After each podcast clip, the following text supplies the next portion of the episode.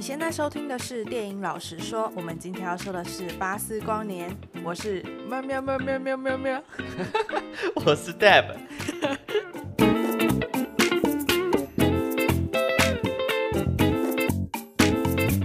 没想到你们来突然来一个梗啊！真的是杀了我一个措手不及。他这次的猫猫真的是蛮可爱的，而且他有另外一个声音啊，还有那个哔不哔不。对对对，他每天查世界的时候就哔不哔不。对，然后而且还是冷配音，头会三百六十五度转。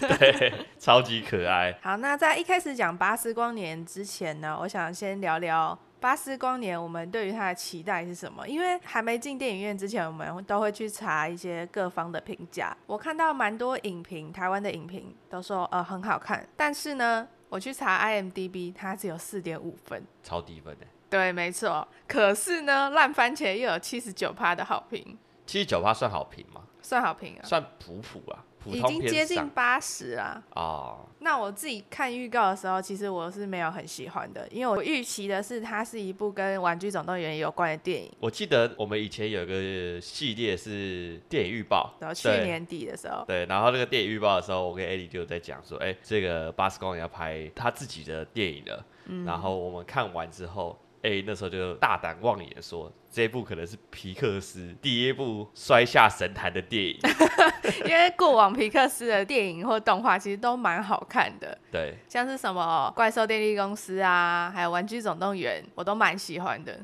结果呢？这次有让你觉得跌下神坛吗？没有啊，但是我觉得大家可能会对他预期很高，或是对他有错误的预期，呃、所以导致看完之后就觉得这到底是什么 啊？但其实整体来说，它还是一部蛮不错看的动画。是不是打脸你了？好啦，对啦，你盼望的这一天是不是？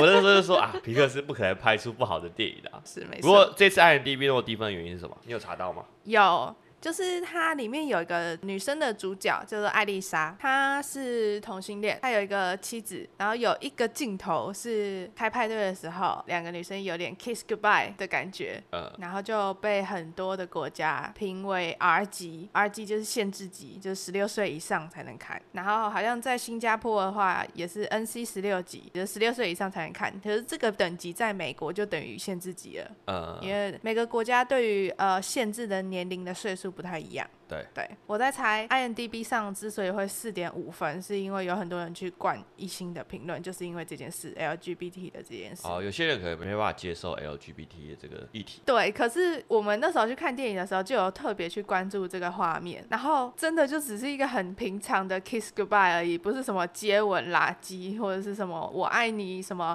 很深情的。对，感觉他并不是说要特别去宣传这个议题。嗯，我觉得他这样子的表现方式蛮好的，就是把。把这个 LGBT 的剧情安排的稀松平常，不需要去特别去宣传它，然后也不需要说特别去避开它，因为它是一件很正常的事情。那如果是这样的话，那就让它像是一个一般的剧情就好，就像一般的情侣在谈恋爱过程而已。对，因为我觉得，如果你特别去讲这件事情，反而变成一种歧视。这也是为什么我跟艾莉可能常常在讲电影或者讲影集的时候，我们并不会刻意去讲这一方面的议题，因为我们一直以来抱持的态度就是，我们去讲这个东西，我们刻意讲这个东西，就好像我们是以不同的眼光去看待这件事情。对我来说，它就是一个正常的东西，而并不是一个特别需要拿出来提出来的东西。对，那我觉得这次台湾的这个分级制度就非常的值得世界看一下。台湾之光是吧？对，台湾之光，因为这次的台巴斯光年是连小朋友都可以看的。嗯，在台湾这里，我们在看的那一场有蛮多小朋友的。对，而且我必须夸奖一下那些小朋友，那些小朋友真的是我遇过的所有小朋友里面最有教养的。就是他在看电影的时候，你不能可能完全要求一个三岁的小朋友，然后完全不吵。嗯，但是你可以发现说，我们整场看下来的时候，他大概只有一两场戏的时候，他会叫了一下，嗯，这样而已。但我觉得已经很厉害了，其他时间他都很安静的跟着看电影。而且他是很小的小朋友，对，大概两三岁而已。但我觉得可能是因为我们坐离他很远，因为我们前排有几个观众后来受不了，然后换到比较后排没有人坐的位置。哦，是这样吗？我以为我们前排换到后面是因为位置不好。我也不知道哎、欸，但反正我是有隐隐约约听到他们的叫声，但是可能他们声音本身就比较小，因为是那几个都是女生，年纪也比较小，所以就我们这边可能听不到。我们那一场有小朋友的原因，是因为我们这次是去西门町的印八九看的，那 in 89有一个厅是专门 for 小朋友的，对，它叫 Boom 厅。我那时候看的时候，我们一开始还没有察觉到。就想说，哎、欸，为什么别人都是 A B C 厅，然后这个是 Boom 厅？对，我还不知道什么是 Boom 厅。然后它的那个位置设计是两个两个一起坐的、嗯、一个小沙发。重点是它的电影的一幕下面还有溜滑梯，对，可以让小朋友溜滑梯。而且它前面的广告都是跟小朋友有关的，然后动画特效还特别制作的比较可爱一点。对对对，然后预告也都是放一些合家观赏的。对，没有什么鬼片之类的。虽然我不知道雷神说的全裸算不算合家观赏。不过这就要讲到一个话题，就是像《巴斯光年》这部电影，它在台湾或者说我我们这次在 in 89看，我在查它的听数的时候，我们要的时间点只有在 Boom 厅有哦，所以它没有一般听。对，我发现好像这种动画在台湾来讲，好了，都很像是专门 for 小朋友的，大企业都会觉得这种电影是小朋友才会去看的。嗯，我们不会去看，嗯、但我认真觉得《八十光年》这部动画是属于呃，至少你要青少年。对，因为里面有蛮深的科幻的东西。对，你可能这些科幻的东西对小朋友来说是太硬了，他们根本看不懂，他们只知道，哎，现在到了外太空回来之后，这里的人都变了，就这样，但他不知道为什么变了。我自己是觉得我在看这部电影的时候，感觉这部电影的客群的定位没有定好。你这部电影到底是要给？呃，玩具总动员那些怀旧的人看，还是要给现在的小朋友看？嗯，如果你是要给喜欢玩具总动员的那些人看的话，第一个，你怀旧的元素好像做的不够多，然后有一些桥段可能是为了小朋友而设计，所以做的比较幼稚，或者是比较单纯，对，或是角色的行为可能会有点幼稚，大人看了之后可能会觉得说很没逻辑。或者这个逻辑也太白痴了吧？太简单了，这个故事太典型的英雄要打败反派拯救世界的剧情。对，然后有一些桥段或者是逻辑，它也是简单带过而已。对，对于大人来说，这个东西可能太幼稚，可是对于小朋友来说，他就会觉得很好玩。嗯、像是里面有一个角色是一个高高的黑人男生，嗯，然后他就很天兵，常常会做一些很智障的事情。如果大人去看的时候，就会觉得说，干这个角色在干嘛？对对，对，对，可是小朋友去看的时候，可能就觉得说啊，那个人好好笑哦。对对对对对对，就是感觉定位蛮模糊的啦。对，但是如果你是给小朋友看的话，好像科幻的东西又太艰深了。嗯。所以他只会看到某一些部分，而没办法体会里面的那些深奥的科学。啊。还有说啊，这部电影是给一九九五年的安迪看的啊。哦，所以那时候小孩比较聪明，是不是？对对对对对对他在暗讽这件事情，对，没错，有注意到吗？这边要跟观众讲一下，这部电影跟《玩具总动员》到底有什么关系？嗯，安迪那时候因为喜欢某一部电影。而买了巴斯光年这个玩具。我们现在在看的这个巴斯光年，就是安迪当初看的那一部电影。嗯，对，所以我们现在正在看安迪最爱的电影。对，那你如果观众看完之后有想要去买巴斯光年的玩具，代表你就跟安迪一样，有一个善良的心。哦，是的、哦。好、哦。简单来讲，就是他们是属于同一个世界观啦。嗯，对。对。好，那我们就进到这次的电影里面。好，那一样，如果还没看过这部电影，然后不想被暴雷的话，建议可以先去看完电影，然后再来听我们讲。好，故事是在说银河联盟的太空寂静巴斯光年和他的指挥官兼好朋友艾丽莎霍松在探索适合人居住的星球。那这个星球叫做蒂卡纳主星。那他们在探索这个星球的时候呢，就被一个外星生物攻击，而且撤退的时候，飞行船被破坏了。那那个外星生物其实就是虫子啊，藤蔓。会动的，有点像那个异形。对，好，所以飞行船上的所有人就必须在蒂卡纳主星生活，然后他们就在这边建造了一个临时的基地，一个居住地。那与此同时呢，巴斯就必须想办法带大家回到地球。呃，那这边就要来请 Deb 来解释一下，巴斯带大家回地球的方式到底是什么？因为他其实电影里面有说。但他说的很快，对，然后我都还没绕过来，什么太阳，什么绕太阳，什么什么什么。其实简单来讲，你可以理解是，其实巴斯他一直不断的上太空、上太空、飞太空的原因，就是为了让超空间燃料测试完成，因为他所带的那个燃料啊，是可以让他们的太空船以光速的速度去飞行，然后最后可以回到地球。那我这边讲一下，刚刚 Deb 讲的那个燃料，其实就是我们在电影里面看到一个瓶子，对，然后里面有一个很像结晶体的东西，对对对对对，对，然后它一开始都是白色的嘛，就后来就变成彩色的，所以那代表他成功了，是不是？对，代表成功。他只是不断去测试它，测试它，然后要确定它可以达到太空船飞行的速度，并不是说它要回到地球。哦、嗯。所以你看到他在第一次上任务的时候，他是不是有偏离轨道？那我在猜，可能是因为单纯它速度不够。你在外太空飞行的时候，不可能一直依靠燃料，嗯、你必须是让你的推力，就是你可能从。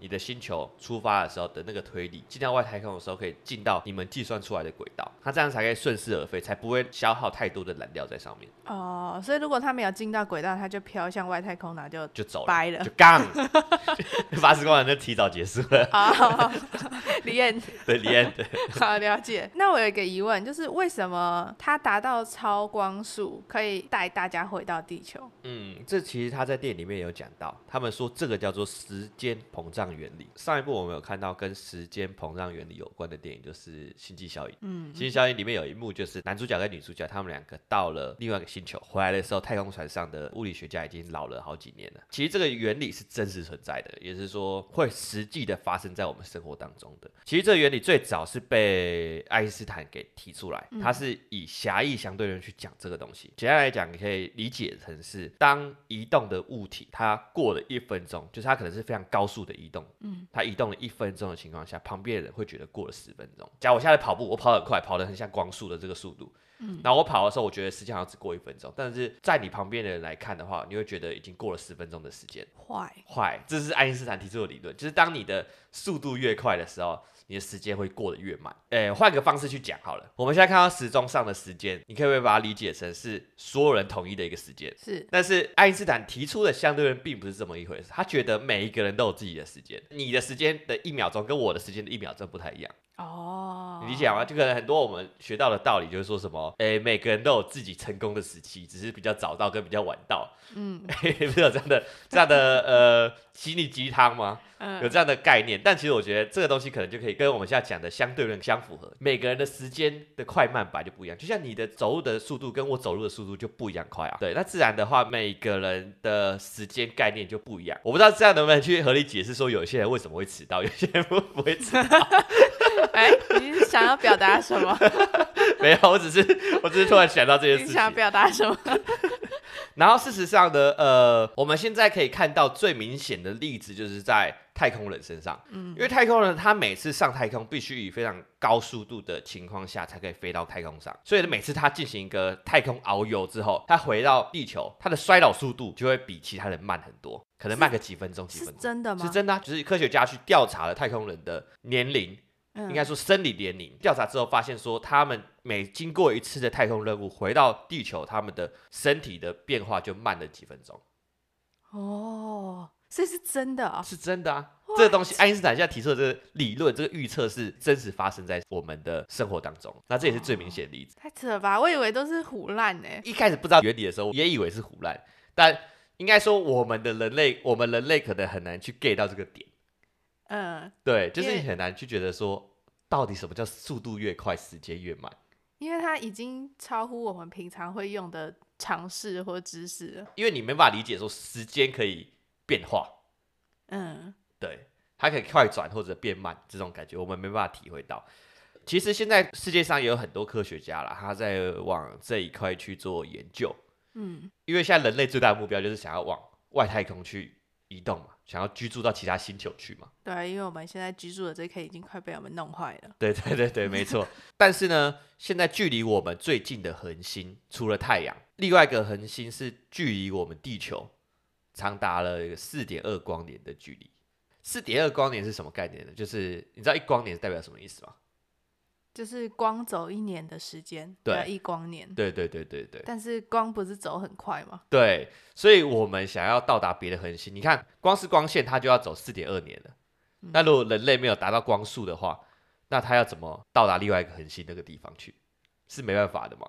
嗯，所以人类现在就在研究怎么样让自己的速度提升，然后时间变慢，这样的方式才可以让地球人可以很快的到其他的星球去。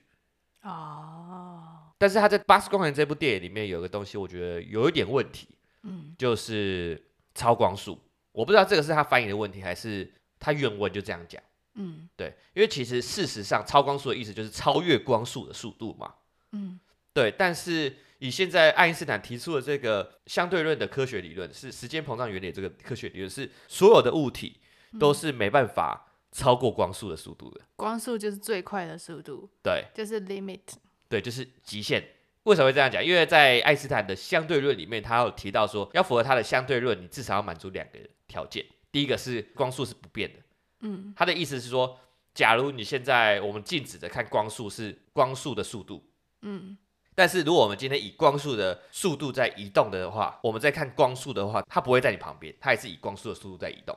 就是不论你是跑得快跑得慢，你看光速，它移动的速度永远是那个速度。啊，懂我意思吗？懂。对，那我只是想提到说，其实巴斯他所提到的超光速是目前来看是不会存在的啦。嗯，对。然后因为我自己原本也打算去计算出巴斯他到底要多少的速度才能够带领他们回到地球，因为它里面有提到说他上太空的时间是四分钟，相对于他们那个星球是四年嘛。嗯，所以我原本是想以这个为基础去计算出来，但是我能计算出来，我能告诉大家说是无限的去接近光速，嗯，对，但是没有到超光速的速度，所以不可能超光速，对，不可能。但是电影里面可以超光速，因为我们也不会去探究它到底怎么样，因为它是电影，对，因为它是电影。好，但是我得老实跟你说，它并没有到超光速，只是接近光速而已，只是无限接近光速而已，因为他电影里面有。第一次的时候好像只到了四十趴的速度，对。然后到最后一次任务的时候，他有到一百趴的速度，对。所以他一百趴速度就等于光速。对，我在猜是不是就等于光速的概念？所以它不应该是超光速，而是光速。嗯。啊、oh，那我刚刚有讲到星际效应嘛？其实这部电影也是我跟艾莉蛮喜欢的一部电影。没有，是你真的蛮喜欢的。啊，是我蛮喜欢的。对，我蛮喜欢一部电影。但如果大家有想要听我们讲星际效应的话，也可以在 Podcast 的留言区评论告诉我们。好，然后我们找一天来聊一下这个话题，满足我的愿望。好，好啦，那接下来反正大家就记得说，时间膨胀理论就是速度越快，时间过得越慢。我还有一个 idea，我就是想说，会不会常常跑步的人他老的比较慢，就是这个原因。好，所以不是因为身体健康，不是，不是因为身体 健康，是，因为爱因斯坦的相对论，对，他跑比比较快。了解。好，那我们继续回到我们剧情当中。嗯、我另外一个想要讲的是，我觉得刚刚我们有提到说，这部电影它不知道到底是要给小朋友看还是给大人看的。嗯，那我觉得其实到这前半段到这个时刻，就是到巴斯不断出任务结束这一个时刻，它属于是给大人看的电影。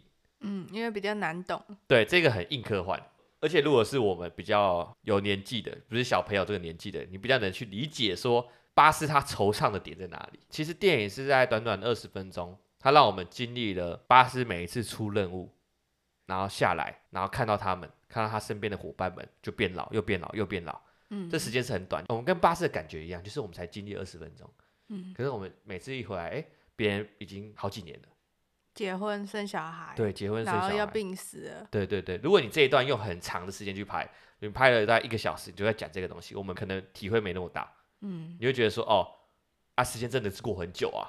嗯，对对对对对，所以这一段其实是我蛮喜欢的点。我就一开始觉得这一段我很很惊讶，既然他在动画里面拍出这一段，而且是以那么短的时间，嗯，对，还蛮有趣的。这段可能是我整部电影里面最喜欢的一段。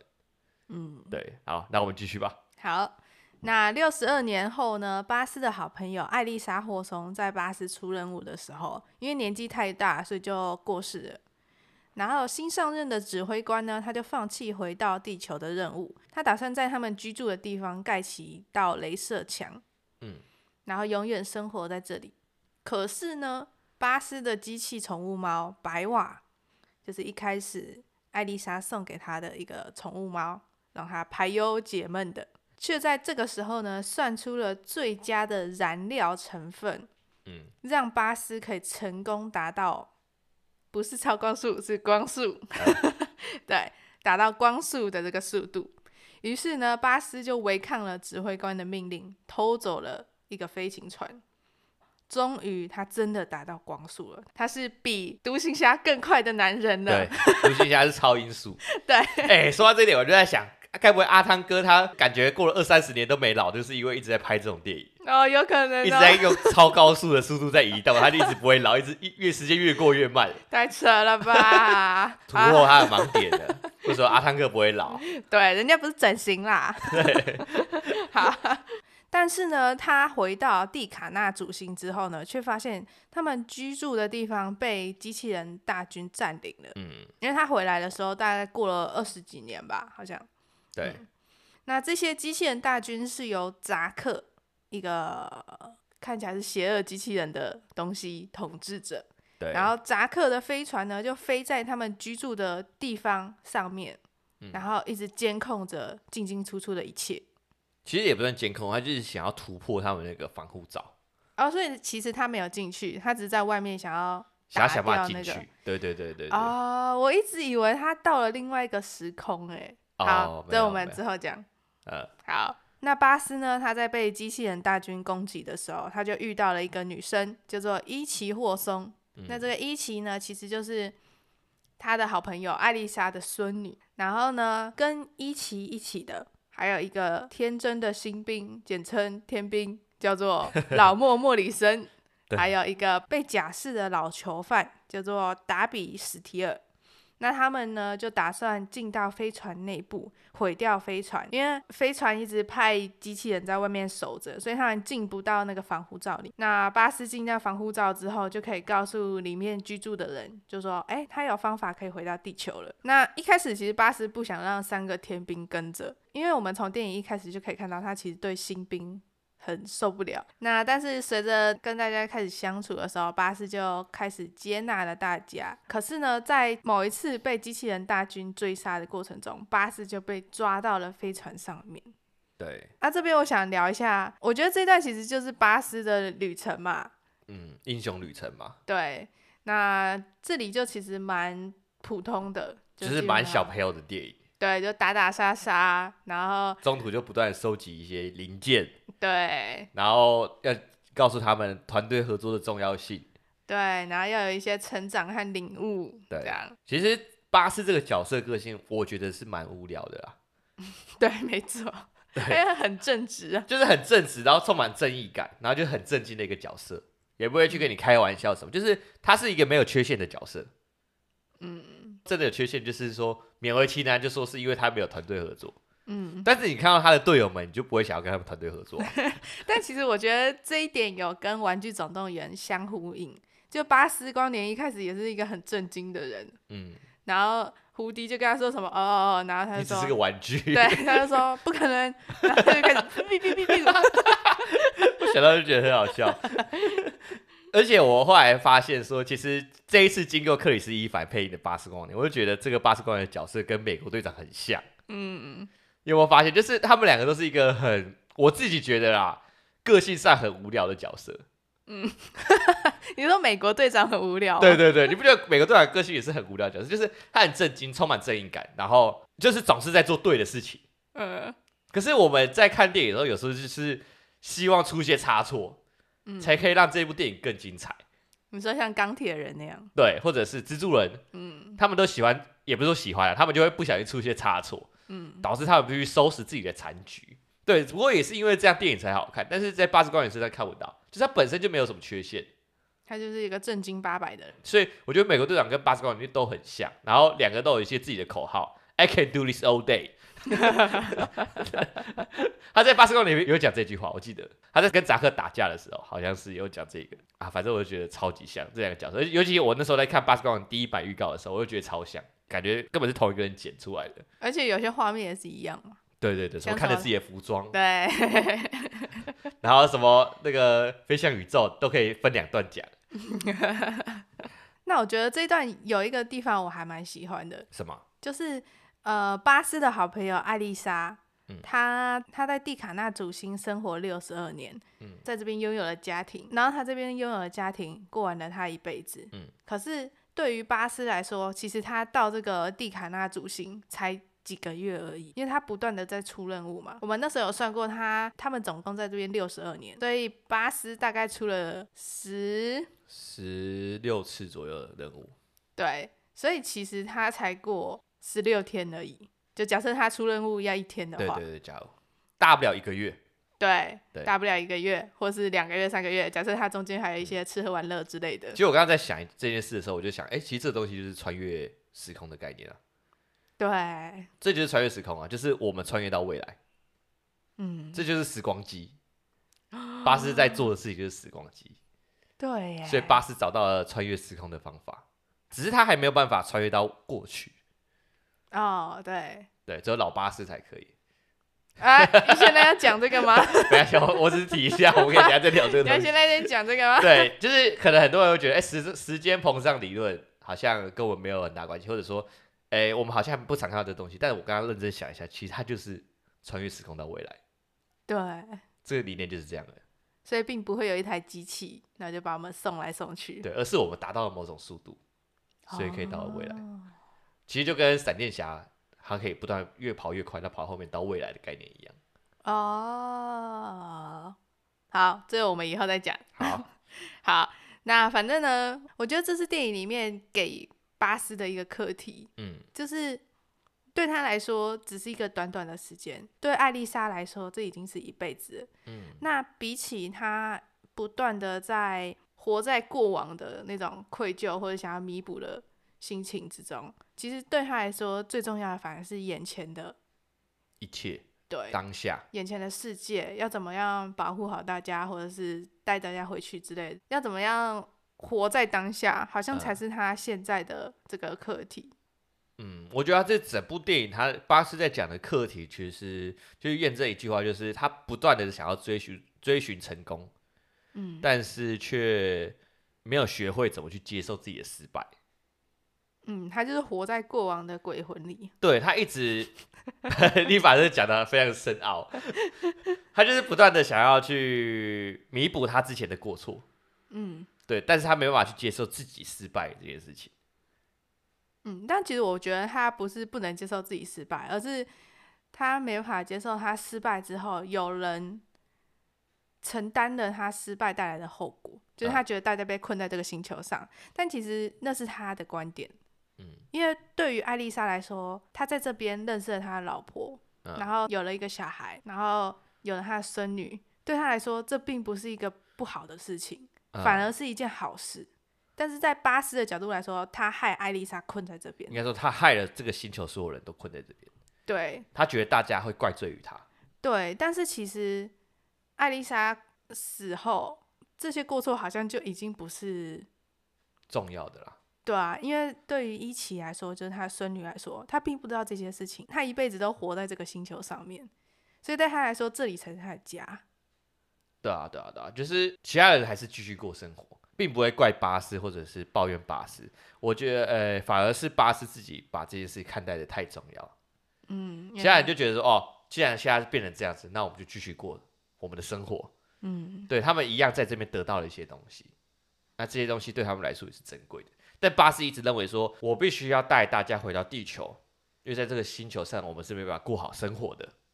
但其实并并不是这样。对，但是大家的人类的意思就是，我们就算没办法过好生活，但是我们就像小强一样，可以想办法在这边生存下去。是吗？人类人类有这样的意识吗？对地球来说，我们不就小强吗？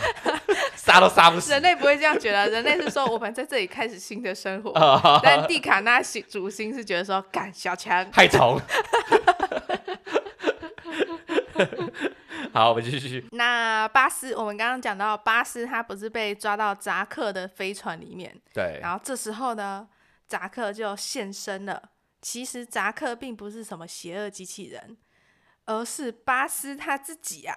但是，是比较老的他自己，嗯，这边开始我就有点短路了。到底为什么？你知道，就是因为这一幕，所以我才觉得说巴斯到了另外一个时空。嗯，因为我没办法想象说为什么会有两个巴斯。嗯，要么就是多重宇宙吧。嗯，对，要么就是 I don't know、嗯、为什么？因为我我们刚才是不是有提到一个概念，就是其实他的不断的提升自己的速度，然后他每上去四分钟下来就等于四年。嗯，对，其实他在做的事情就是在做穿越时空的概念嘛，对不对？就是穿越到未来。对，所以这个老巴斯，你可以把它理解成是更未来的巴士，他已经提前研究出了这个燃料，然后回到这个星球，然后准备被抓，然后还要逃走。嗯，他这时候要逃到更远的未来，更之后的未来。嗯，对，他用那个他的燃料，所以又到了更之后的未来。然后到了那个更之后的未来之后，他找到了可以回到过去的技术。嗯，所以他就借由这个可以回到过去的技术之后，带着那个燃料回到过去。但是因为那个老巴斯他能够回到的过去是最远，只能到现在这个巴士的位置，就是一奇还在世的时候。对，就是现在这个新的巴斯，然后一奇在世的这个时候。嗯，所以他才必须去找到这个我们现在看到男主角这个巴斯，嗯、去拿到他的燃料棒，然后燃料 不是燃料棒，我是想讲的燃料好像什么吃的东西一样，什么能量棒的。啊，燃料通过现在这个巴斯的燃料，才能再回到更过去。他的目的是想要回到最过去的那个时间点，就是他们任务失败之前的那个时间点，去阻止当时的巴斯，导致任务失败。哦，好像有点懂。好，我懂。那、啊、你说？所以现在有两个巴斯嘛？巴斯 A 就是老巴斯，哎，巴斯 B 就是新的巴斯。对，所以巴斯 A。已经从过去到现在，然后再从现在到未来。应该说，它直接到未来。应该说，呃，我来，我我以你的方式去讲好了。A 巴斯是老巴斯，B 巴斯是新巴斯。嗯，哎，是年轻的巴斯。嗯，对。那 A 巴斯呢？它本来就一直活在未来，应该说它一直就是发生在未来的那件事情上面。啊，我知道，你就想时间线只有一条。嗯。然后这一条上面，我们现在看的主角是新巴，是年轻的巴斯，是 B 巴斯。嗯，但是 A 巴斯一直都在前面啊，因为时间如果是固定的话，它就是、嗯、它就是一定会发生它找到燃料，然后回到星球被逮捕的这件事情。嗯，所以已经发生这件事情的这个巴老巴斯 A 巴斯，他就发生的当下，他就在穿越到更未来的时候，然后发现了一个新的设备、新的技术，然后他把这个设备从未来拿回现在。对。然后他在等新的巴斯把燃料拿来装在一起，所以就完成了，就可以再回到对，再回到最过去，然后阻止这个任务失败。哦，了解。对，你可以把它理解成是不同时间线的巴斯，但是我觉得把它理解成同一个巴斯比较好。就是老巴斯跟新巴斯都是同一个巴斯，嗯、只是他他们因为可以穿越未来、穿越过去，所以你会看到两个巴士碰在一起。但这样不会有什么祖父悖论之类的东西吗？我不知道啊，那他们两个有直接碰在一起过吗？我的意思说，他们两个接触到吗？他们在打架，有 touch 吗？他们打架，他是穿在扎克的衣服里面啊。啊，所以不要碰到就没关系啊。不知道他是不是有刻意去回避这个点，就是回避说老巴士跟年轻的巴士不能直接 touch in touch。嗯。但是我觉得他是没有去刻意解释这个原因啊，没有去刻意解释祖父悖论这个概念。哦。对，他可能认为都是同一条时间线，然后未来的人可以穿越到现在，然后告诉自己某一些东西之类的。它属于这种穿越时空的概念。了解，对，好，如果想听的话，我们就来讲天能。这跟天能有关吗？哎，哎，对对，这跟天能有关，对，可以。好，那我这边有一点想要讲，就是在原版的《玩具总动员二》里面，嗯，其实有讲扎克跟巴斯光年之间的关系是什么？就是巴斯光年一直以为扎克杀了他的爸爸，嗯，但其实，在《玩具总动员二》的时候，扎克就有说。我并没有杀你爸爸，我就是你爸爸。哦、对，对超浮夸的，我觉得超好笑的。那在看这部电影的时候，我其实也有一直想到这一点，就是扎克到底是谁？嗯。然后其实那时候那个扎克不是把机器装备打开，然后老巴斯出来的时候，然后巴斯就有说一句：“爸爸。”我觉得超好笑的，然后，然后那个老巴斯就说：“我不是你爸爸，我是你。是你”然后他怎么没有再一次？No，太幼稚了。他不是给小朋友看的吗？就他那么幼稚才，我觉得超好笑的。又在一个反转。对，没错。好，那我们回到故事最后。那最后呢，年轻版的巴斯就拒绝帮助老巴斯，因为他不希望那个伊奇，就是艾丽莎的孙女消失。所以最后呢，年轻巴斯就和伊奇、还有莫里森和达比一起毁掉了扎克的飞行船，回到了他们原本的基地。嗯、那新的指挥官呢，就指派巴斯成立太空骑警队。那巴斯就挑选了伊奇、还有莫里森和达比，还有白袜他的小猫。成为他的队员，然后被派往外太空去探索未知的领域。对，这边我有一个点觉得有点怪怪的，嗯、就是为什么新的指挥官会突然改变主意？可能是他意识到说他们需要太空寂静。哦，因为你看，像这次的事件，就是扎克不断想要侵入他们的星球，嗯，想要侵入他们的领域，但是他们没有像太空寂静这样的这样的军队，所以没办法保护他们的星球，嗯，所以我在想，应该是因为这样子，所以让他们成为新的太空寂静，嗯，哦，对，因为我自己看的时候是觉得这个新指挥官，这个新指挥官改变主意的速度有点快。但是我后来想想，不对，他已经经过了二十二年了。哦，我原本是以为说啊，反正做政治的不就这样吗？啊，这其他部电影再嘴一下。好啊，这我想要提一个点，就是我里面有很喜欢一段，就是那个伊兹跟着白袜两个要从太空船的一边，然后通过太空穿越到另外一个太空船的门里面。嗯，那一段那段我很喜欢嘞、欸。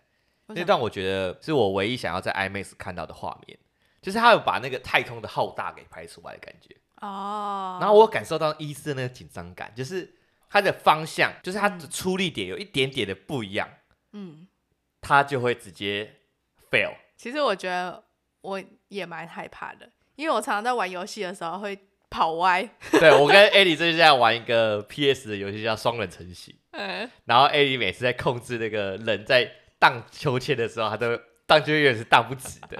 我不知道他手到底是怎么，为什么因为而且跑步也跑不直，对，跑步也跑，动作就要摔下去，在边缘。对对对对对，所以我们很能体会说，那个医师他只要一点点动作有偏差，他、嗯、完全 failed 的概念，直接死掉的那个概念。我觉得这应该是什么太空恐惧症吧？你有吗？对对对，我不知道，但是我看这部电影的时候，那一幕的时候，我突然感觉自己有了。其实我觉得我有、欸，哎，就是他那个宇宙。太未知了，然后又浩大，嗯、然后整个又超级空旷的。对，我很害怕那种很空旷，然后你没办法不知道该怎么办的地方。那个场景感觉就有拍出来，像是那个什么，你知道大海恐惧症吗？呃，你有大海恐惧症吗？我觉得我有一点，我也觉得我有。我因为我们自己有在潜水，嗯，然后我们自己在潜水情况下，有时候像我们去基隆那边潜水，它的海海里的能见度非常低，嗯。当我们向下潜的时候，你什么东西都看不到。对，你上面的人看不到，然后下面也看不到底，左右都没有东西，对也没有鱼，就是一片蓝。嗯，然后你根本不知道那个未知的蓝里面。那是一片灰，因为它那边是浊浊的。对 对对，重点是因为它什么都看不到，你根本不知道有什么东西会突然跑出来。对，那我就觉得很可怕。嗯，我们唯一我们潜水潜那么多地方，比较喜欢可能就是蓝鱼啊。嗯，这种可能建筑很好的，周围有那些鱼，感觉就有给我们一些安全感。所以那是一种你对于未知的恐惧。对对对，我觉得应该是。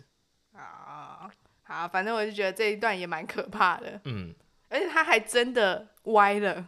对，还真的歪了。干，我那抖一下，傻小。不过也不是他自己的问题啊，是。他们船不然飘动了一下，对，没错，但还是很可怕。对，还是很可怕啊！另外，我还想提另外一个，就是莫里森。哎、欸，我真的觉得我们大人在看这个角色，我非常讨厌他。哎，对啊，他就很智障啊！但你知道莫里森这个角色其实是那个有一个还蛮知名的导演，都是导漫威的，就是导那、嗯、是说我三跟四的导演，叫泰卡。泰卡，对，啊、他拍的电影也是我们都蛮喜欢的。还有《九九》，不是动画的《九九》，是那个吐槽男孩。嗯，对，艾莉是不是之前还蛮喜欢这部导演的？对啊，因为他拍出来的东西都是比较偏黑色幽默、嗯、或者喜剧的东西。因为我之前看过他演一部叫什么《吸血鬼家庭诗篇》，嗯，我觉得超好笑的 就是他的笑点让你很 get 到。对，但我就觉得莫里森真的是，哎、欸，我真的看完很讨厌，就是这感觉整部电影的锅都是他搞出来的。对啊，就什么东西掉啦，发出声音啊，全都是他。对对对对，然后重点是最后，最后那个他很难过，自己能力不足，我就觉得他是情勒我，你知道吗？他已经做错那么多事，然后还要人家鼓励他，然后巴斯就是很老实的跟他讲说，呃呃，再加油点就好了，这样也不行。我觉得超好笑的，而且他那时候是把白袜摔坏，对对对对对，超严重的，带我去看。白袜，你把它摔坏，因为你们要怎么过下去？啊，好了，反正这可是小朋友可能就像你刚刚讲的，小朋友可能看这个角色会很喜欢。对啊，他就觉得说啊，这个人好好笑哦。对对对对对对，然后只有一支铅笔的功用。对，我真不知道我最后巴斯还会选他。如果是我最后在选太空寂景的话，我会说，呃，除了莫里森的其他人，稍微有点排挤。会。好啦好啦好啦，好，那我们进到最后的评分。哎，你会给这部片几分？我会给他七点六，因为就动画来说，其实它科幻元素蛮特别的。嗯，那他角色的行动还有任务也蛮特别的。对，我蛮喜欢这样的安排，又不会觉得说落于俗套。嗯，对。那还有一个我很喜欢的点是大反派的这个反转，就是扎克的反转。因为其实我们都有看过《玩具总动员》，然后我们会期待那个点。然后他有点超出了我的预期，嗯，对，所以我就觉得这两个部分安排也蛮好，但中间有一些可能行动啊，或者解任务、解谜之类的桥段，有一点太普通，嗯，对，然后再加上啊、呃，我们一开始有说的，就是它客群定位有点。不清楚，嗯，所以其实我有看到我们那一场有蛮多大人就觉得说，干这部电影到底 what the fuck 啊，啊，啊 对。啊，我能理解，啊、但是我觉得小朋友好像看的蛮开心的，所以如果家里有小朋友，我真的蛮建议带去看这一部的，嗯，但是记得挑国语版，嗯、对，挑国语版，对，那时候我们在看的时候，里面有一堆小朋友，小朋友我还以为这是国语版，我以为我订错票了，然后我一直想。我一直在等他讲第一句话，到底是国语还是英文？然后他、啊、最后终于是克里斯·伊凡讲第一句话的时候，我们就啊松了一口气。对，不要，反正就是客群有点不太清楚，嗯，所以会导致我们在看的时候觉得有一些地方太幼稚。对，对但于又有一些地方我们蛮喜欢。嗯，其实他的笑点都有 get 到我们嘛。对，猫 尤其猫咪的那个，它打字，两只猫手上，超可爱。而且他还重复那个画面好几次，对，超好笑。好了，那我自己的话给这部片七点三分。嗯，我觉得这是一部蛮轻松的电影。它其实老实讲也不会说太艰深，因为它虽然有搞一个那个时间膨胀理论，但是他的时间膨胀理论也在巴斯他下船之后立刻就很明白的解释给你听。他用可能观众能理解最快的方法去讲，加上他的题材是我蛮喜欢的。而且他也有把这东西联系到，呃，穿越时空这个概念。嗯，我记得我们那时候在看电影的时候，巴斯达到光速的时候，嗯，你突然喔了一声，为什么？哦、呃，因为我觉得那个画面真的是很很精彩。就是那个东西可能是现在的，你拍成真人电影，你不一定可以把那个东西给拍出来。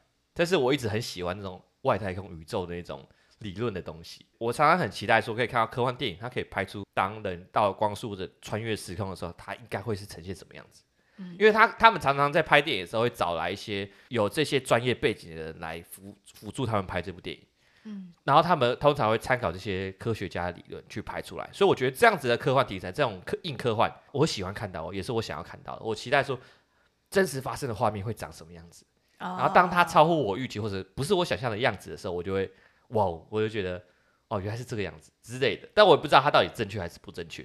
所以你是会想要在电影上面看到我们平常不会接触到的科学，或者是我们目前还没有达到的科学，如果发生了会是什么样子？对，然后我期待他可以给我更不一样的创意，而不是那么单纯像哆啦 A 梦时光机啊。我不是很想要看这种很常见的东西，嗯、我想要看到他们把不同的理论套用在不同的应用上面。你会希望看到最真实的画面，或者说他们想要模拟出来的画面，啊、他们推论出来的画面会是什么样子？嗯，对。所以我自己对于这这种题材很喜欢。对，那。呃，但就像刚才艾莉所说，这个它的题材定义有点不明。像你刚刚说到后半段，其实蛮适合小朋友看，然后剧情其实是很无聊。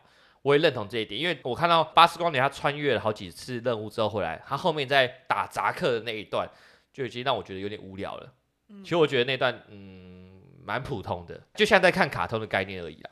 嗯，就很多动作戏。对对对对，很多枪，很多飞船飞来飞去，对对对对，就只有怪兽。对对对对对，就让我觉得有点可惜，就是精彩的部分就在前前面三十分钟，嗯，然后后面的部分就是让我感觉好像只是为了让这个故事完整起来而已，嗯，对。那不过反转它的喜剧点那些都我觉得还算不错，嗯，应该说它这部电影就真的是适合合家观赏的啦。其实我原本还期待说他在片尾不是有三个彩蛋嘛，嗯，我还期待说他原本片尾会不会有一个彩蛋出现胡迪呀，啊，在地球的胡迪呀，或者其他角色出现。如果这样的话，我就哦，我我就会觉得哦，有一种真的彩蛋的感觉。但他最后彩蛋就只是我觉得有点普普啦，普通啦，就是一个机器人，然后还在还在讲要怎么去，嗯。然后还有一个那个指挥官，嗯，然后有一只虫虫飞进来，嗯，对，然后还有一个是什么？哦，扎克还活着，这样的东西我会觉得，呃，虽然是有笑点，但是没有让我惊喜到，对，我觉得有点可惜。加上说最近不知道大家知不知道，最近胡迪的那个配音者汤姆汉克，他也这几天也报了一个新闻吧？啊，对，对，他的那个新闻就是他好像在走路的过程中。有保镖护卫的过程中，然后有他的粉丝，然后在跟着他嘛，他跟着他们，然后就不想撞到他老婆，嗯，然后他就叫他们 get the fuck here，叫他们离开这里，滚出这里。然后可能很多人就觉得说有点没礼貌，他太凶，他太凶，对对对，你自己的话就怎么看？我觉得可能老婆是他的底线吧。哦，对，我觉得，我觉得这有点像是，就是你今天可以动我，但你不能可以动我老婆，嗯、或者你不能动我小孩，或者你不能动我爸爸或者我爸妈。呃，就原则。对，就是你我身边的人，你不要动，你动我没关系。嗯，对。那但是我觉得他说的那句 “fuck off”，我觉得要看情况，有可能是他已经反映过好多次，嗯、但还是有粉丝这样子做。嗯。所以他到了这个时间点就爆炸。嗯。那这样子我会觉得说可以理解，因为我觉得这并不是一个什么大事，因为第一个撞人的那个人确实有错。对对。太急了。对。那第二个，大家都有情绪嘛，对，而且更何况你撞到我老婆，或是也许你今天撞到我小孩，对，那我当然也会跟你说 fuck off，对对。我自己在想这件事情，我是觉得，呃，其实最大的问题应该出在保镖身上吧？你知道保镖没有做好他的责任？对对对对，就是你现在，oh. 我相信你可能当汤汤姆汉克的保镖，我不知道你薪水拿多少，但是。要保护好他，还有他身边的人是你的工作。嗯，今天会有粉丝撞到你在保护的人，代表这是你的问题。嗯，不然的话，干嘛请你们这些保镖？对，那汤姆哈克会不会那么那么凶？有没有道理？我不知道，因为搞不好这就是他的底线，就像你说的。嗯，对。那我觉得每个人自然都有他自己情绪表达的方式。嗯，不过我觉得。粉丝可能也是，这是很因为很喜欢汤姆汉克之类的，所以才会做出这样的行为。哦，哎，我觉得汤姆汉克会生气的另外一个点，有没有可能是因为其实他并不知道那个粉丝过来是要干嘛？对，因为有些可能不是粉丝，嗯、有些可能是威胁分子，hater。对，那他可能出来就是一刀下去，对对对，你也不知道，这很可怕。嗯，对啊，你的发生就来不及。要是我。其实我也会生气，当然他说 fuck off 是有一点粗俗了，嗯嗯，但是可是情急之下，情急之下，我不知道发生什么事，所以一时就脱口了，还来不及处理这个社交的那个问题。对 对，没错。但我有看到另外一个点，好像是因为汤姆汉克在骂的那个男生，嗯，其实并不是撞到他的那个男生。啊，好像就汤姆汉克好像骂错了，骂错人，嗯，对啊，那该不该道歉呢？这我们继续看下去，他会不会道歉，我们也不知道。我算我觉得算是人之常情啊，嗯，人之常情，对啊。好了，那我们最后来讲到我们这周的 Apple Podcast 的评论部分。那这周有一个新的评论，是来自去四一，嗯，他说我觉得笑声蛮疗愈的啊。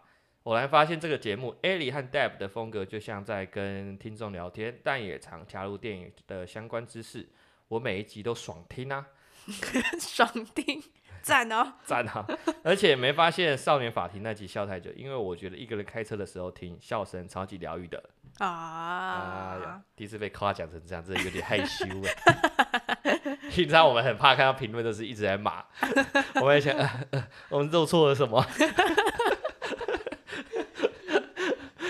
哎、欸，真的受宠若惊呢。对啊，真的谢谢你给我们的五星留言。嗯，对我们自己看到是很爽的。我昨天其实，哎、欸，我是昨天看到的。然后我昨天其实一整天下来心情非常的差。对，就是一整天没发生什么好事，然后工作一,一塌糊涂。一塌糊涂吗？反正不是啊，反正就是工作上一些鸟事情，然后、嗯、然后生活上也发生一些鸟事情，嗯，然后就导致我那天整个 kimochi 都很差，对，连玩 PS 都没有兴致。对对对，然后结果看到你的留言，我这个心情就加五十 percent 的好，噗噗噗，就是加分。多亏你的留言，给我美好的一天，谢谢你，谢谢。好，那这就是我们本周的电影老师说，就这样喽，拜拜，拜拜。